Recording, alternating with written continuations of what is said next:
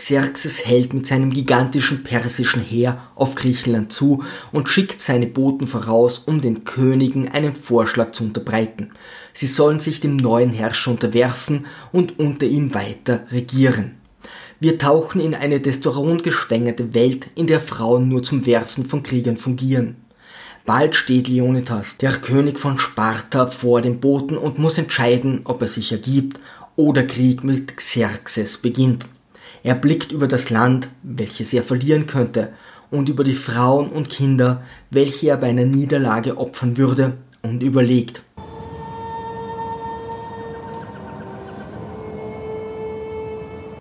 Er hört weder auf die notgeilen Alten, die Weisen, auf das Orakel und auch selbst wagt er nicht, diese Entscheidung alleine zu treffen.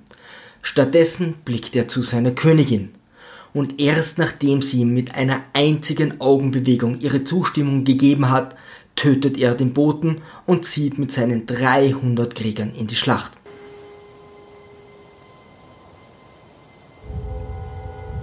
Das ist Sparta!